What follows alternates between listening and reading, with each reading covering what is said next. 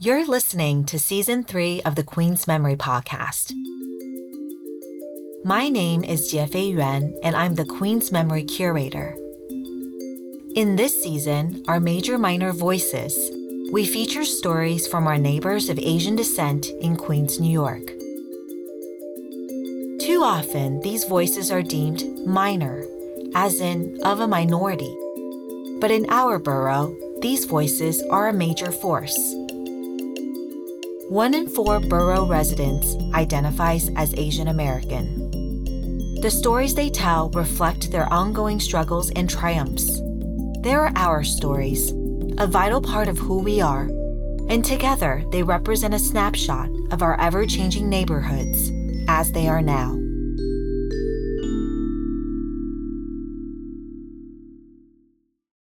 We do need to know about different groups within the Asian American communities. We need to go even deeper to acknowledge them and to bring them all together. That was Madhulika Khandelwal, the professor from CUNY I talked to in the first episode. She reminded us of the importance of banding together, especially in the face of adversity. The whole can be greater than the sum of its parts.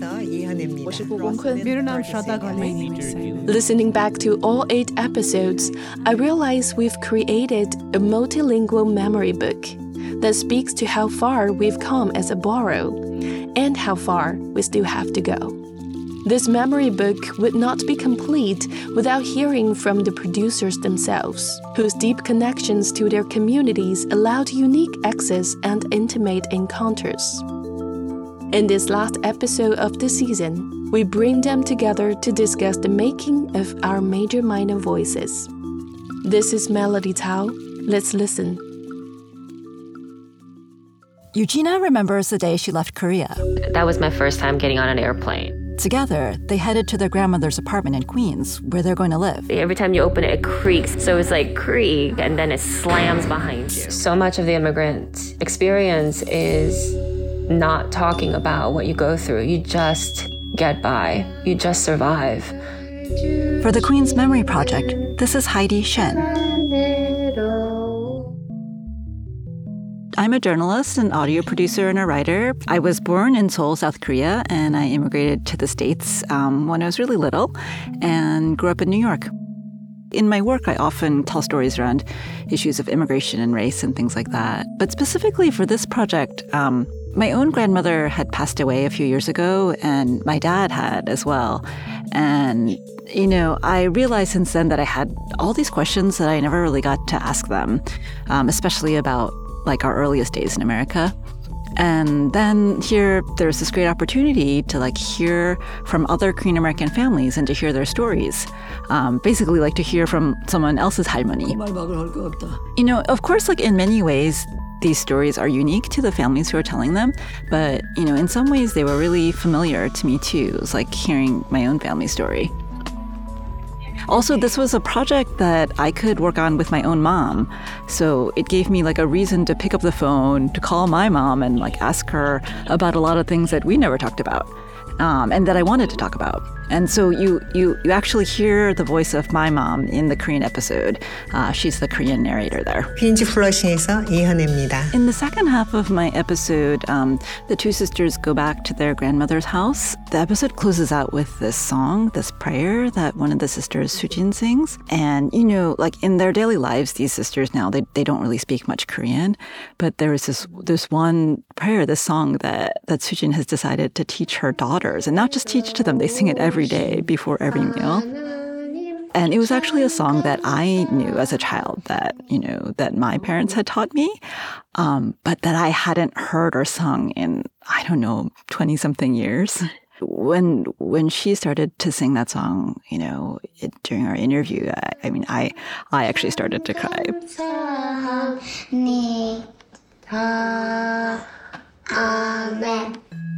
One of the things that really surprised me about this project, you know, I was like really eager to go back to Queens. You know, I, I grew up in New York, but uh, but I've moved away since, and I was really eager to like go back and see all of my favorite spots. I pictured it being full of the same like youth group fans that I took, you know, to all the Korean church meetings, and all my friends' parents who own dry cleaners and fruit stands and things like that. But I I think I think what I realized in the midst of all my interviews was um, that that that Queens that I knew from when I was a kid, like it's it's not there anymore. And so like producing this podcast for me was really special because it it felt like creating and exploring like a time capsule.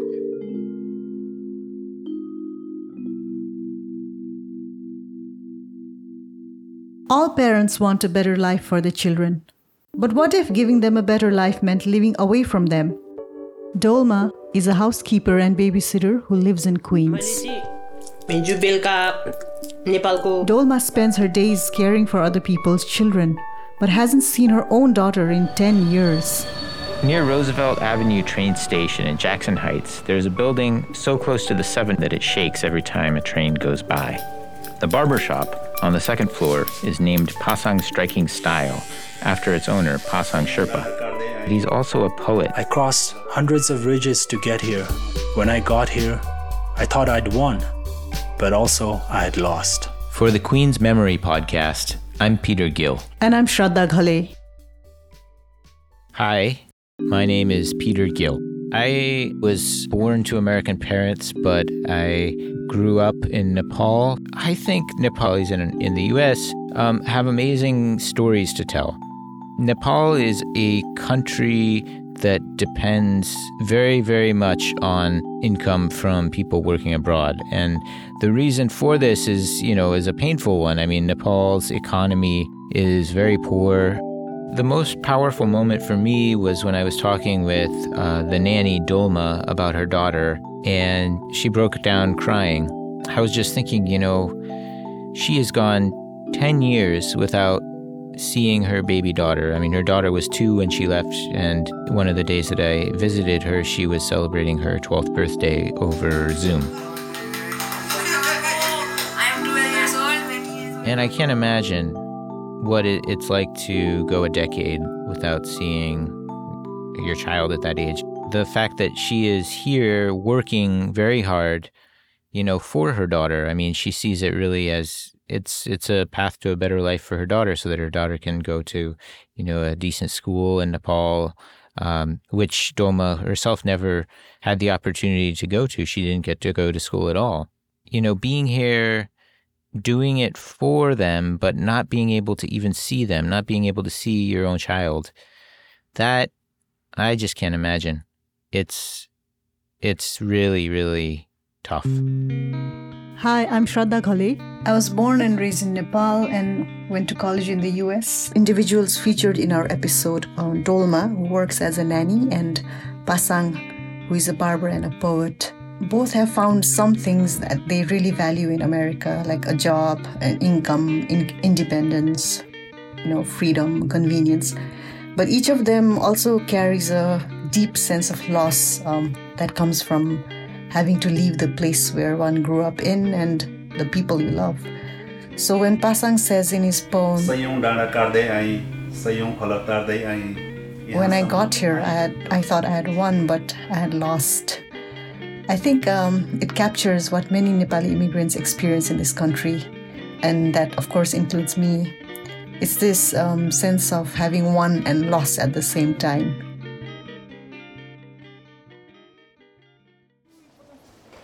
One day I came back from the job and there was a paper on a table. Saber was one of a number of Pakistanis who immigrated here thanks to the US diversity program. I got a lottery visa I think I am a lucky person. I figure out so much stuff in a life. A few years ago, Elia was living a fulfilling life in the vibrant and diverse city of Karachi. One day, a specific incident made her decide to leave. When we came to US, like we don't have any family here. For the past five years, we are just celebrating our birthdays, our anniversaries, Eids, Muharram, everything, like just five of us. For the Queens Memory podcast, I'm Saima Mohammed. I came to the US in 2014, um, and I came from the UK. Um, I came from Scotland. I am third generation Indian, I guess, and second generation Pakistani um, because of partition. I think what attracted me was working on, on stories that were in non native English languages, which I had been trying to do more of in my work as well, but also that these were stories told from people's own perspectives and communities that we don't always hear a lot about. I've always thought about how Urdu is, you know, is something that uh, like connects me with a history and a roots that I am not necessarily always connected with. Because I speak Urdu with a Scottish accent. it's not necessarily like, you know, like somebody who's born and grew up there. So I think there's always this journey with language and with one's roots and displacement and history. And there's this relationship that one is always interrogating. September 1st, 2021. The remnants of Hurricane Ida swept through New York City. Three bodies in a flooded basement inside of his apartment building were on the corner of Peck Avenue. No one knew who they were. Zhang Dechao, president of the Hubei Province Association, took it upon himself to find out. They are not wandering on the street, but in theory, they are invisible homeless. For the Queens Memory podcast, I am Stella Gu. Most of my work are related to Chinese community, um, about their achievements, issues, lifestyles. Before this, I was in Shanghai. I came to US for school. My episode was a sad story. It's about a family drowned in an illegal basement apartment. So the whole interview was in a grieving mood. The most touching moment was when I heard their ashes were sent back to China in a cargo truck. Usually, the cargo truck need to be fully loaded, but that truck was empty except three cremation urns. As an immigrant, you know you must have a reason which made you leave your own country came to a strange place. Especially Mr. Leung came to US when he was at his 50s. So I think there must be something good in America attracted him here. We call Mr. Leung and his family invisible homeless in this episode because they live in an illegal basement apartment. But we really don't want them become invisible. So I think this project can help them become part of Queens Library's oral history. People will hear this story, will remember this family.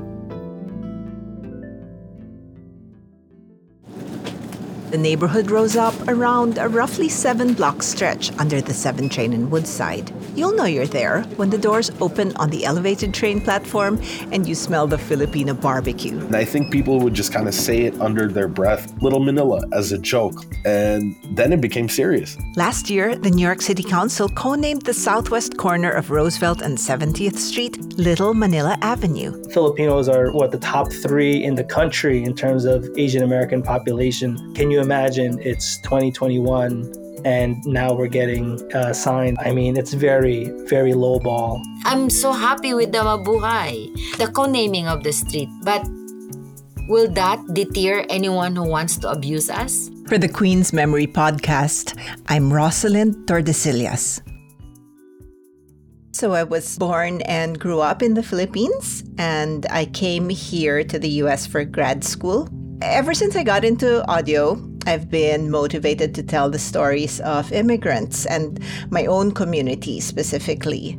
Filipinos, we have such a long history in the US, but we've been invisible. So, because we were a colony of the US, and it's only in recent years that we've been really emboldened to step up and, and you know, sort of assert ourselves and, and be seen um, instead of just kind of blending into the background. One of the people that I really wished I could have included was um, someone named Hannah Sarah.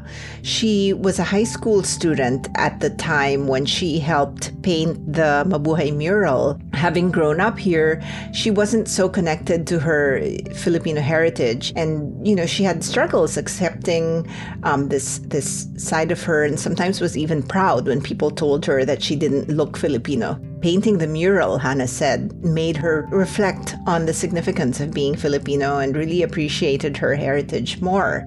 Um, especially during the pandemic when she became more aware of the contributions of Filipino healthcare workers and how they were so impacted by the pandemic.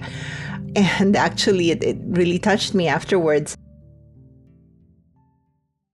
Tenzin Dorji lives in the neighborhood of Rego Park with his wife and their two year old daughter. In 1992, when Tendor was just 13, his parents packed their bags and left India to resettle in America. I'll never forget the first day going to work in New York. I felt at home for the first time in my life because I grew up as an exile, as a refugee my whole life. You know, like we were stateless growing up. At the time, there were around 10,000 Tibetans in the city. In many of the restaurants in Jackson Heights, you can see menus that are not just in English but also in Tibetan. This freedom to be bilingual is incredibly important for Tendor and other Tibetans in Queens, especially since the children back home are not being allowed to speak in their mother tongue.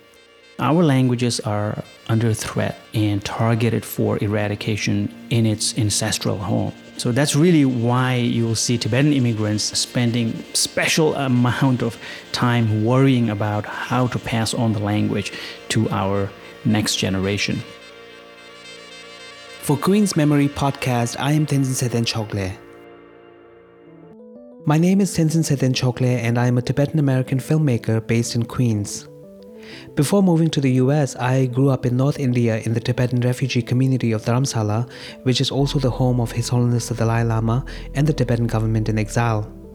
My parents, they escaped Tibet to India in 1959, like many other Tibetans, and lived the remaining part of their lives in exile, never to see their homeland again. When I first heard about this project, I immediately felt how meaningful and novel an idea this is, and at the same time, how extremely important it is to do such work.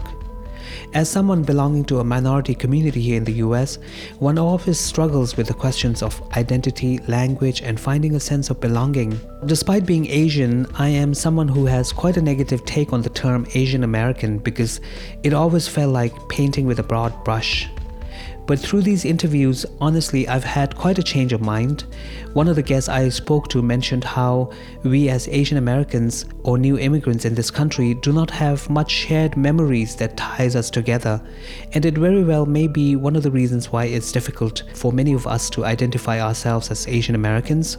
We all come from different cultures, different languages, and different experiences. But over the last two years, with many incidences of racially induced crimes against Asian Americans, we realize that these attackers do not discriminate. As long as you look a certain way, you are considered an outsider worthy of attack. So, in a lot of ways, it makes sense and also it's important to be grouped together and to be working together to champion our causes, but with respect to the diversity that each of our communities bring in.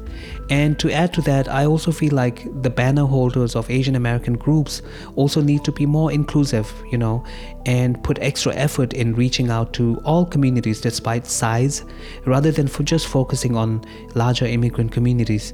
And this would make the idea so much richer and so much more meaningful.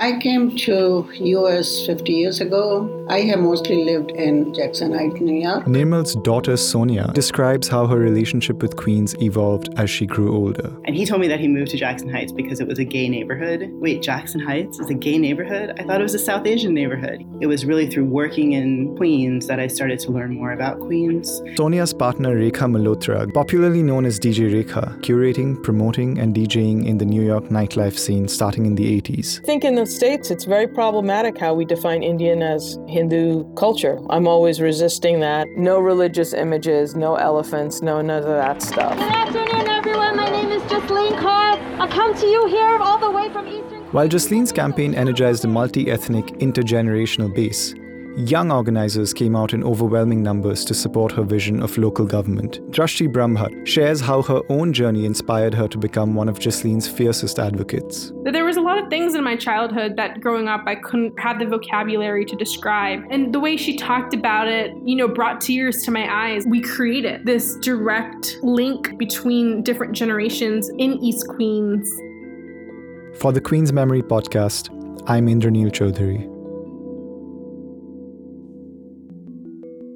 Uh, my name is Indraneel Choudhury. I am from India and I moved to New York uh, in August 2019 to join a media arts program at Hunter College. Doing the Hindi episode comes with its opportunities and challenges. There are sort of controversial aspects to expecting that everybody in India speak Hindi. That's a common misconception. And, and I definitely wanted to avoid that. I didn't want to offend anybody by suggesting that they should be able to speak Hindi and just navigating that issue was an interesting challenge. And it ended up involving people, you know, who speak Punjabi, Gujarati, uh, Malayali, Bengali, and who all also speak Hindi to varying degrees. So that was really interesting.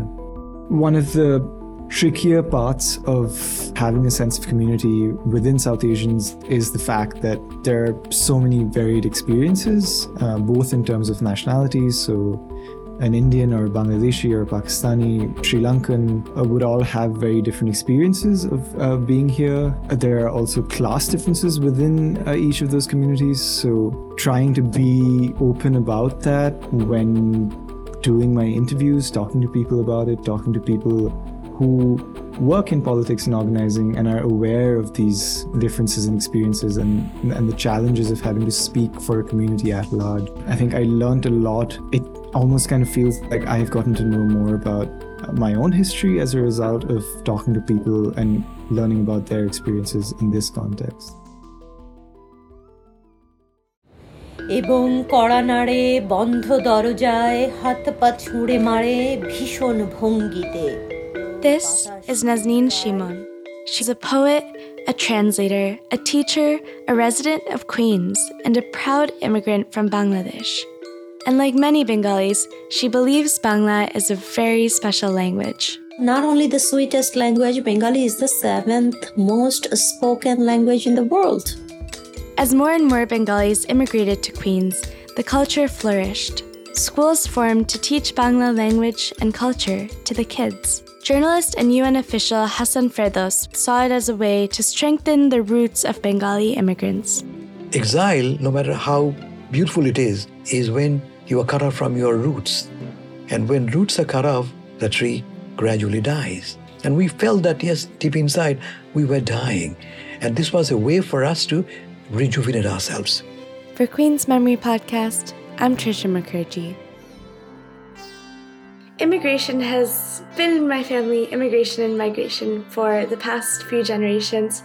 My grandparents, during the 1947 partition of India, um, they crossed the border. So that was a very violent migration. Then, more recently, my parents immigrated to the US in the 1980s. And so I grew up just hearing about their stories, figuring out a country that was foreign to them. And I really value all these experiences in my family's history, and I think it's a big part of what uh, informs my identity today. My episode is centered on language, and in the Bengali community, uh, language means a lot to us. I was just struck by the absolute, you know, dedication and love that my interviewees have had for the Bangla language. My parents are the immigrant generation, and so I often hear them speak Bengali to me, but I sometimes I don't respond in Bangla. I just thought after speaking to Nazneen that I would really love my future children to speak Bangla. So then I started practicing it more and I started reading and writing it more, which I haven't really done too much before. I hope to just keep preserving all these stories. I think it's really important um, to not let these voices just fade away in history. And I think recording these stories is also urgent in the sense that if we wait too long, they may disappear, all the little details and nuances. Preserving and presenting these little details and nuances in context is what brought us all together. It's what animates our mission at Queens Memory. And reflecting on the producer's individual experiences, it's the stuff that makes stories worth telling. For Queens Memory Podcast, I'm Melody Cao. The Queens Memory Podcast is a production of the Queens Memory Project. For full transcripts and show notes from this episode, visit queensmemory.org forward slash podcast. This episode was produced by Melody Cao in conjunction with Anna Williams and Natalie Milbrodt. Mixing and editing by Cory Choy, with music composed by Elias Ravin. This podcast has been made possible in part by the National Endowment for the Humanities. Democracy Demands Wisdom. Queens Memory is an ongoing community archiving program by the Queens Public Library and Queens College CUNY. The views, findings, conclusions, or recommendations expressed in this episode are those of its creators and do not necessarily reflect the official policy or position of National Endowment for the Humanities, Queens Public Library, the City University of New York, or their employees. I'm Jiefei Yuan. Thank you for listening.